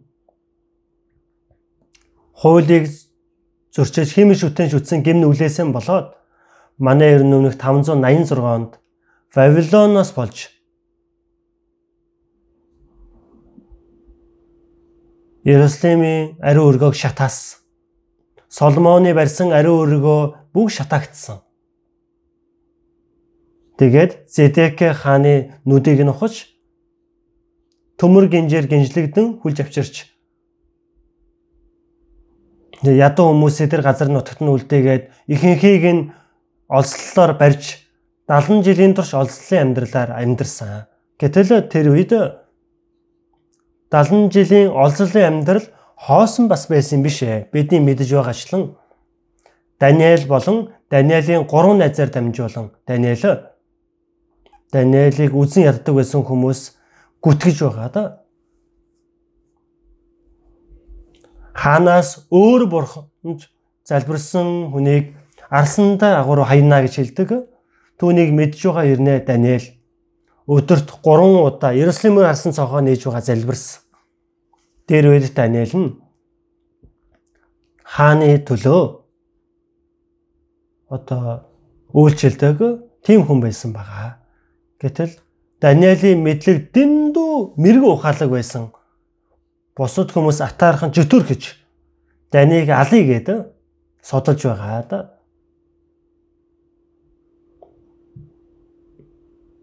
Небо хадназар ханаас өөр ямар нэгэн бурханд залбирах юм бол арсангаа агуур хайнаа гэж хаан ч гэсэн ямар ч бодлогоор гараа үсэг түндэн зурдаг. Даниэл нөгөөчлөн Иерусалимын арсан цохооны 3 удаа залбирдаг.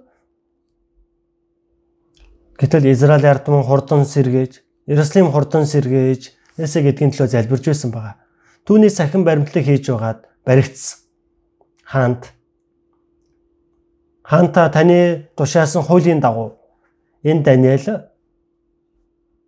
арслангийн агуур хаях ёстой. Хаан гар үсэг зурсан учраас яг ч аргагүй. Тэгвэл тэг тэг тэг тэг тэг гэсэн байна. Тэгээд Даниэлийг хүлж байгаад арсантай агуур шидсэн байна. Өсөглөө арслан Орсон даруйда тэр ясыг нүр туглаал зүгээр барил иддэг баг. Гэтэл арсан дагуур хаягдсан байгаа. Гэтэл бурхан арслангээд агууг арслангийн амыг хаасан байгаа. Арслан бүр бүр чимээгүй үлэг шиг л бүр ингэ чимээг болоо хөвцсөн байгаа. Хаанаа Даниэлийг бас хайрлаж үздэг хүн байсан. Үнэхээр мэдлэг ухаанаар онцгой нэгэн байсан болохоор тиймээс Даниэлийг өгсөн болов гэж бодоод өөрөө эрт босоод Даниэла чиний үйлчлдэг бурхан чамайг хамгаалсан уу гэдэгтэл Даниэл тийм ээ. Даниэл намайг хамгаалсан. Тэгээд өөрсдийнхөө тэр мэдлгүй байдлыг мэдсэн. Тэгээд Даниэлийг тэндээс гаргасан байна. Арсан дагуунаас гаргасан. Даниэлийг гүтгэж байсан тэр хүмүүсээ барьж байгаа шидтэл унахаас нь ч юмс өмнө арслангууд нь бол 100 гал барьж аваад ясыг нүртэл хугалж байгаа. Тэгж алсан. Тиймээс тэр үед Вавилоны хаан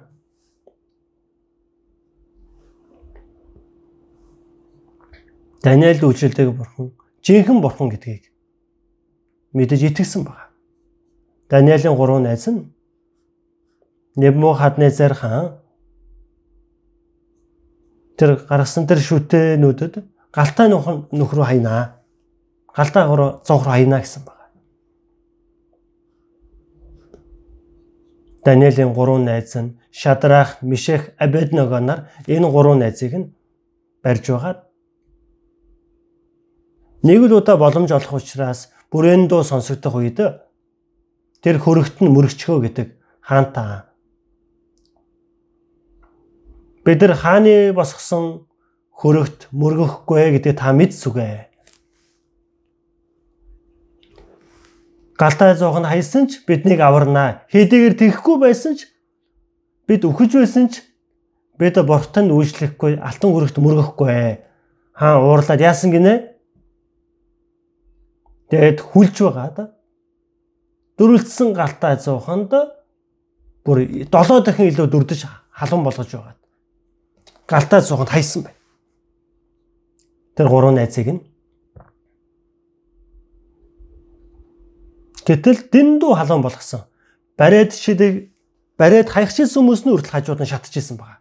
Хинштэй халуун гал байсан гэж бодно. Гэтэл хартал гал дунд дөрвөн хүн алхаж байна. Нэг харта хэдэн үний шидсэн бай? Гурван хүн. Гэл дөрвөн хүн бэ тэнд байна. Тэр дундах нэг хүн нь бурхны хүн юм шиг байна. Тэгж их өндөр шадрах мишэх Абедnego нараа та нар гарахтун гэж хэлтэл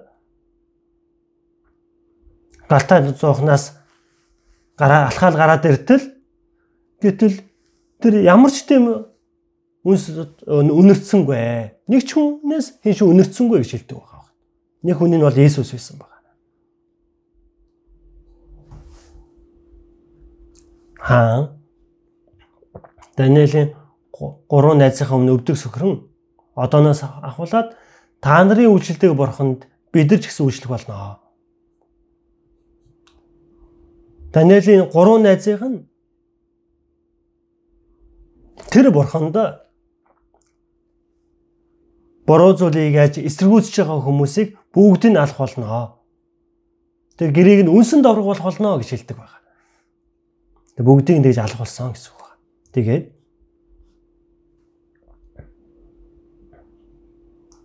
тийм гайхамшиг улмаас тухайн үедээ тэр тухайн үеийн дээдийн хүчрэхэг Бабилон, Медиа, Перс тэдгээрийн хаадууд бурханд итгэхэд хүрсэн. Тийм агуулгаа. Юут тиймээс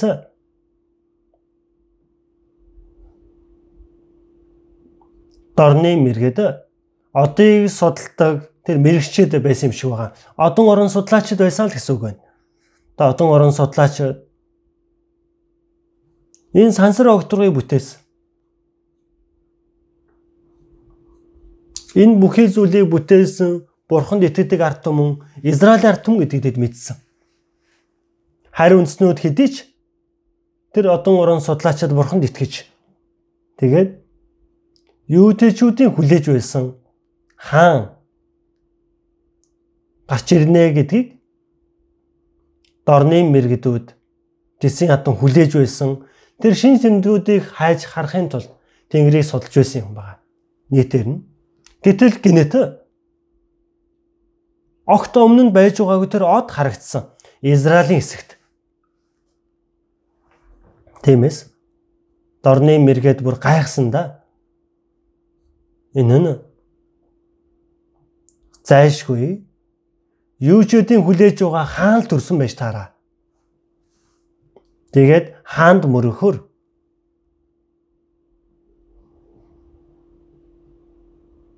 Тэм унаж очсон юм уу? Тэмээ унаж очсон юм мэдэхгүй байна. Төмөр тэрэгч байсан байж магадгүй хаа. Тэр дорны мэрэгдүүд хаанд үйлчилдэг тийм язгууртнууд байсан байгаа. Тэгээ од одыг хараад одон орон судлаачаа тэр мэрэгдүүд байсан. Тэр тэргүүдийг ч ашигласан байж магадгүй. Тэр Babylon, Perses Израилийн дорн зүг учраас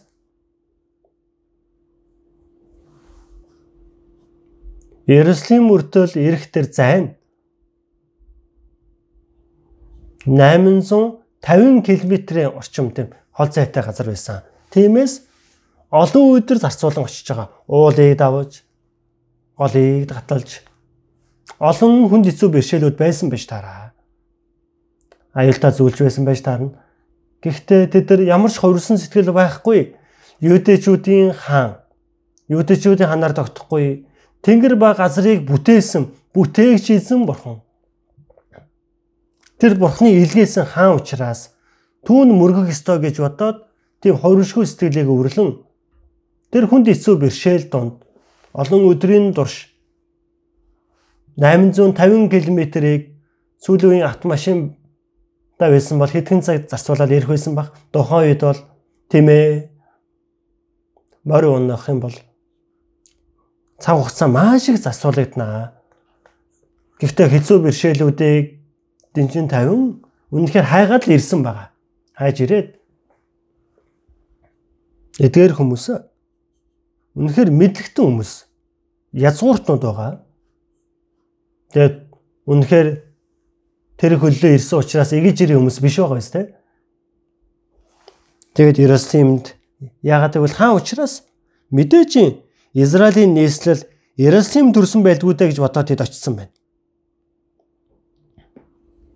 Юудэжүүдийн хаанаар ирсэн нэгэн хаан байна вэ? Бид тэр одыг хараад мөрөхөр ирлээ гэж хэтэл Херод хаан болоод Иерусалим даяар үнийг сонсоод түгшиж гинэ гэж байгаа. Херод хаан Гэхдээ би чи хаан штэ бас өөр хаан уу? Яа тийм бэлээ алын алын үйз.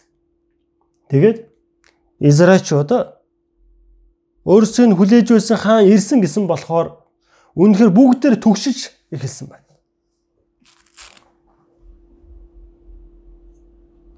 Есүсийн тэр мэндэлсэн өдөр тэр өдөр тэр төрсөн өдөр нь биш байхад өртөлөө хүмүүс тэр Христмас болонгууд бүх дэлхийн ертөнц Түгшээдэл зүгээр бөө юм болтгоо. Тэгтэл хаан асуусан байна. Тэр юудэчүүдийн хаан хаанаас төрн гисэн бэ гэтэл Мика 5-ын 2 дээр Бэтлехемээс төрнөө гэсэн байдгаа. Бэтлехемд. Тийм үү?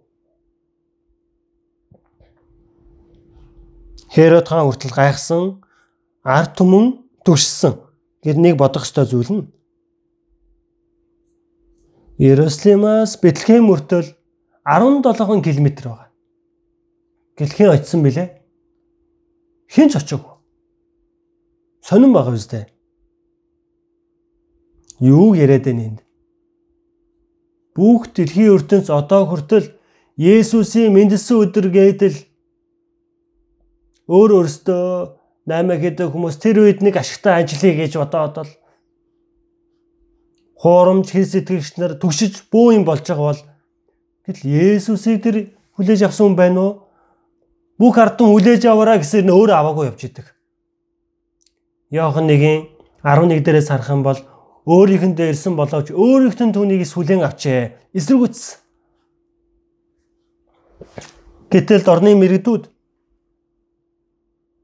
Херод хаан та нар Бэтлехэнд очоод тэр хүүхдтэй уулзах юм бол надад мэдэгдэх түн би бас очиж түн мөргөнөө. Дотроо би түүнийг алж очиод алнаа гэж байгаа. Гэтэл тэр үгийг сонссон Бэтлехэнд очтоо хартал тэр дорны зүгт гарч исэн од нь үздэхгүй байж байгаа яг тэр үед дахиад үзэгдсэн юм шиг байна. Тэр од нь намхан болоод тийшээ өдөрцсөн. Есүсийн байгаа тэр гэрийнхэн дээр нь тогтсон баг. Бэтлехемд байсан тэр хончид бол Есүсийг төрсөн даруйд нь хаж очиж уулзсан. Энэ дорны мэрэгдүүдийн хувьд бол нэлээдгүй удаан хугацаа зарцуулагдсан. Байнга л тэжээлийн тэр дэвшиндээ байж ах уу? Тэр үед нэг айлт герт од нь маш тодорхой Есүсийн байсан газрыг зааж өгсөн дорны мэрэгдүүд тэр герт нь очоод Есүс болоод Мариатай хамт байхыг харж Мариад мөргөөгүй. Католикийн итгэлтнүүд эхлээд Мариад Католикт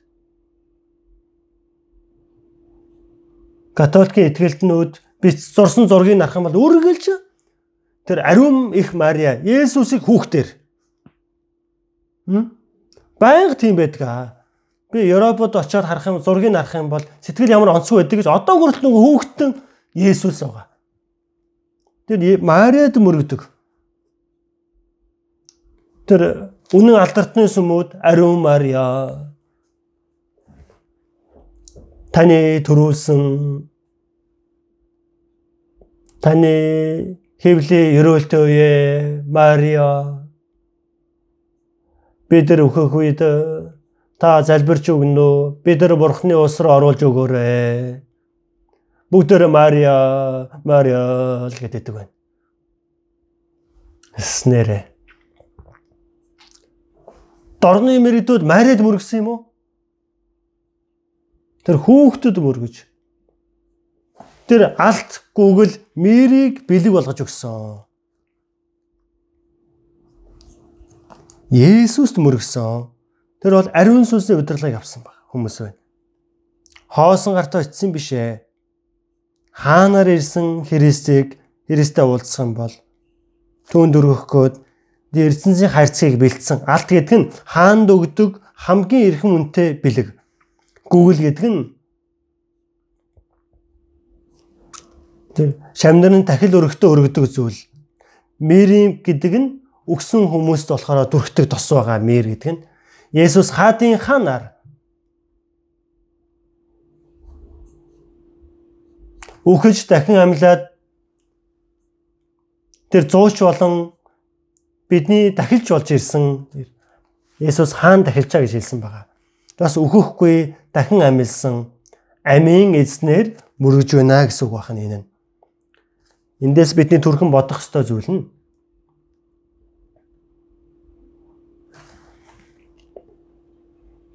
хизээнийг өдөр зайлшгүй дахин ирэх эснийг хүлээж байгаа хүмүүс эснийг угтаж авах хүртлээр ямар нэгэн зовлон бэршээл байсан ч тэр эсэнд мөргөж чадах сэтгэлтэйгээр тэр өдрийг хүлээнгээ эснийг угтаж авах бэлтгэлээ хийх ёстой. Хэрэгс итгэгчнэр энэ газар дэлхий дээр хичнээн хөдөлмөр ба зовлон хэцүү бэрхшээлүүд байдаг үлээ дээ. Тун удахгүй дахин ирэх эзэн суу алдрын дунд эснийг хүлээж амна гэдгийг бодох юм бол бид тэр бүхий зүйлийг ялан дэж даван туулж чаднаа. Найдвар байгаа учраас найдвартай хүн нь зовлон бэрхшээлийг даван туулж чаддаг. Тэгээд эзний ирэх үед эзэнд өргөх тэр бэлгээ бэлдэх ёстой. Бид нар алтгүйгэл мэрийг бэлдээ гэж байгаа юм бол биш ээ. Бидний хамгийн үнэтэй зүйл бол бид өөрсдөө бид нар бидний амийн эзэн болсон одоо ч гэсэн бидний төлөө залбирдаг ахлах дахилч тэрүүн дахилч болох Есүс. Хаатын хаанаар ирэх эзэн. Бидний сэтгэл дотор одоо хүртэл тэр мөргөждөг сэтгэл. Тэр бол эзний хамгийн их баярладаг өргөл барьсан юм аа. Тиймээс төсөлийн үед амьдарч байгаа бид нар бидэнд баттай шин тэмдэг бий. Дэлхийд даяар болж байгаа байгалийн шин тэмдэг, улс төрийн шин тэмдэг, эдийн засгийн шин тэмдэг маш олон шин тэмдэг байгаа ч хамгийн баттай шин тэмдэг нь юу вэ? Энэ үг. 2 дугаар Петр 1 дугаар бүлгээс төр харъя.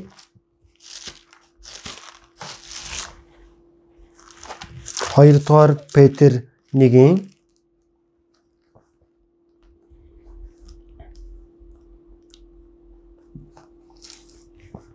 19 дугаар ишлэл байна.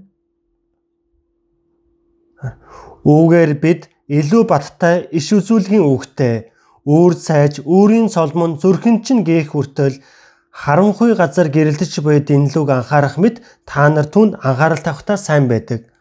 Үүгээр илүү баттай иш үзүүлэхийн үгтэй. Хамгийн чухал үг нь илүү баттай иш үзүүлэг байгаа. Эзний дахин ирэхээс өмнөх шинж тэмдэг баттай иш үзүүлэг үүр зэж үүрэн солон зүрхэнчин гих хүртэл гэрлэж буй дэнлүү гэж байгаа. Харанхуу газар үүрийн цолмон үүр цайлгадаг. Үүр цайж үүрийн цолмон зүрхэнчин гих хүртэл та нар түүнд анхаарал тавихтаа сайн байдаг. Үгэнд анхаарлаа хандуулна гэдгийг хэлж байна. Яа Библийг судалж дахин ирнэ гэсэн эсний тухай үг байгаа учраас тэр үгэнд нь анхаарлаа хандуулан эсний угтан хүлээж авах бэлтгэлээ хийх ёстой. Өөр цааш өөрийн цолмон зүрхэн чин гих хүртэл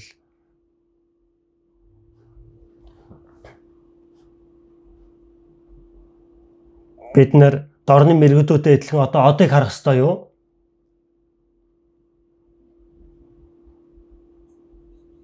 Тоолго 24 дугаар бүлэг дээрээс харвал Яаковаас од гарч ирж Шэтийн бүх хөвгүүдийг сүрүүлнэ гэдэг үг байгаа. Бүгдийг эзэлнэ гэсэн үг гэдэг. Израилийн хаан Давидыг илтгэж байна.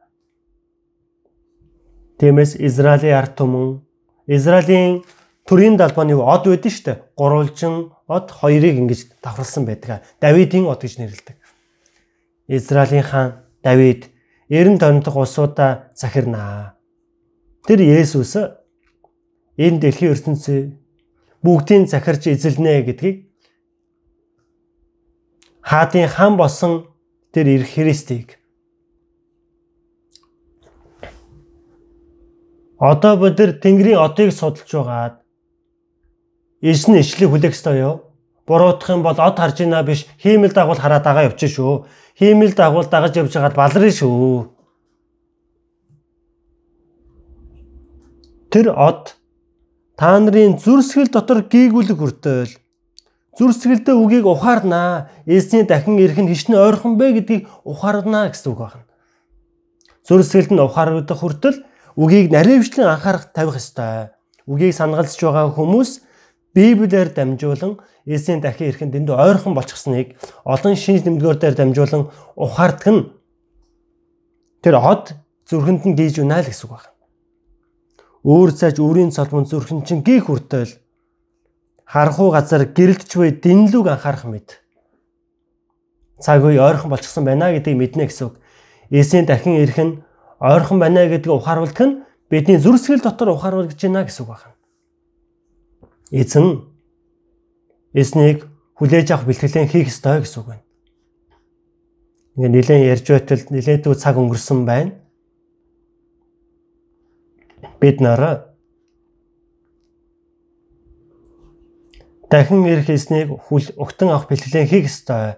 Эхнийх нь сэргийг хэрэгсэд итгэгч нар Бэтлехемд шөнө. Сэргийг байж хонин сүргээ мандаг тэр манчд хончдтой ижилхэн сэргийг байж өөрийгөө сахиж гим нүгэлтэд хутгалдахгүй байж мөн. Илч Паулийн эсийн дагуу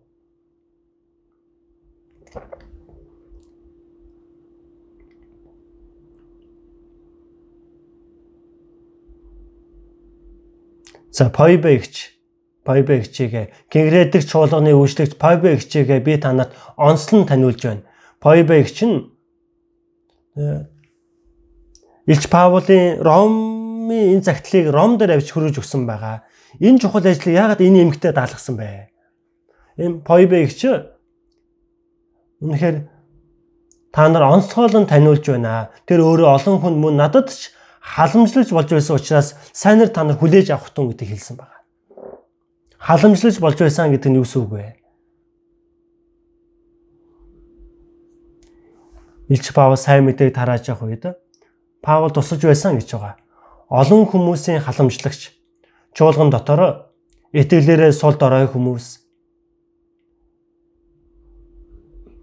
янз бүрийн итгэлийн амьдралд тусалж хамгаалахтай өөрийн ролыг гүйцэтгэдэг хүмүүс аврагдсан хүмүүс өөрөө аврагдаад тогтохгүй. Есүсийн эрхийг ганцхан хүлээгээд тогтохгүй. Өөрийгөө ч хамгаалж босыг ч халамжлагч. Тэр халамжлагч нь болсон гэж байгаа. Тиймээс Бэтлехемийн энэ хончид хоноо хариулж байсан хончид шиг сэргийх итгэгч нарын дүр төрх юм аа мөн. Дорны мэрэгдүүд алс холоос алсын холоос.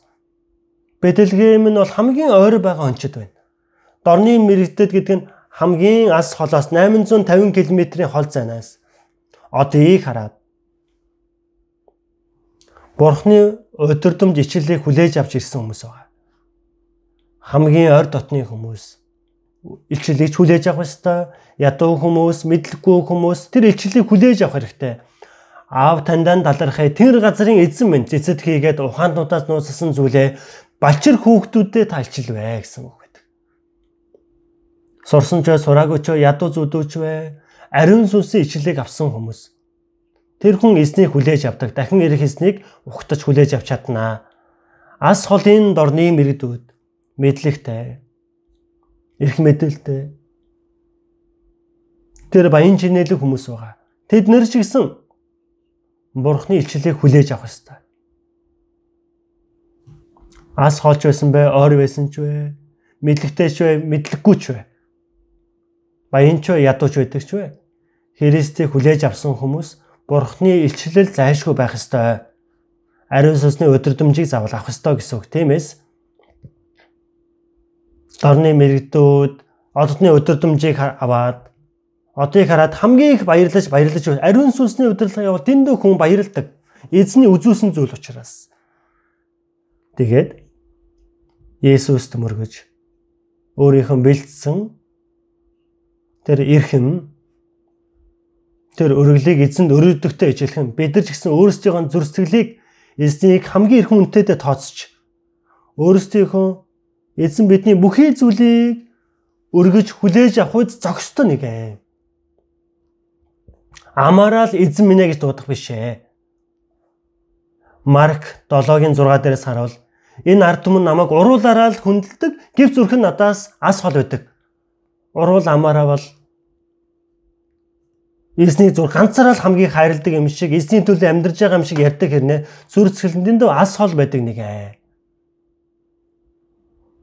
За бид нэр дахин ирэх эзнийг хүлээж авах бэлтгэлээ хийх ёстой. Энэ онд усгаад хэдхэн хоног үлдсэн байна. Энэ онд ч магадгүй эзэм ирч магадгүй шүү дээ тийм үү? Хэд хоногийн дараа ч ирч магадгүй, ирэхгүй бол дараа жил ирч магадгүй. Юу тааж эзэн ирэх нь дэндүү ойрхон болчихсон баттай. Тиймээс дахин ирэх эзнийг хүлээж авах хүмүүстэй ижилхэн дахин ирэх эзнийг хүлээж авч ямар хүн бэ гэдгийг Библиэлд хэлж өгсөн байдаг. Тийм сэтгэлтэйгээр эзэн хизээж ирсэн бай эзнийг хүлээж авах бэлтгэлээ сэтгэлийн бэлтгэлтэй байж үгийг дагаж үнэхээр итгэл сүсгтэй амьдралаар амьдрах хэрэгтэй хамтдаа залбирцгаая. Энэ нэггүй бидний бурхан автаа. Бурхны тогтоосон төгсөлийн үед биднийг аварч үлдсэн амьдралаа. Бурхны суу алдрын төлөө дуулууртай амьдэрч дахин ирэх эзнийг санагалсан сэтгэлтэйгээр Бурхны үг нь дуулууртай байж сонор сэргийг амьдралаар амьдэрч үгээр дамжуулан эзний үзүүлсэн төсөөлөвийн тэрхүү илчлэлийг сэтгэлдээ өөрийн цомон гээгүүлж байгаа мэт үгийг наривчлан анхааран харж эзэн таны үгэнд итгэж дахин ирэх эзнийг санагалзан мэдээж Христ сэтгэгч нарын ариун үйлс үйлдлийг дагаж тэр өдрийг санагалцсан чин сүлээсээ хүсэн тэгж амьдрч чадхад минь та удирдах өгнө. Бидний аварч эзэн Есүсийн нэрээр залбирлаа. Амен.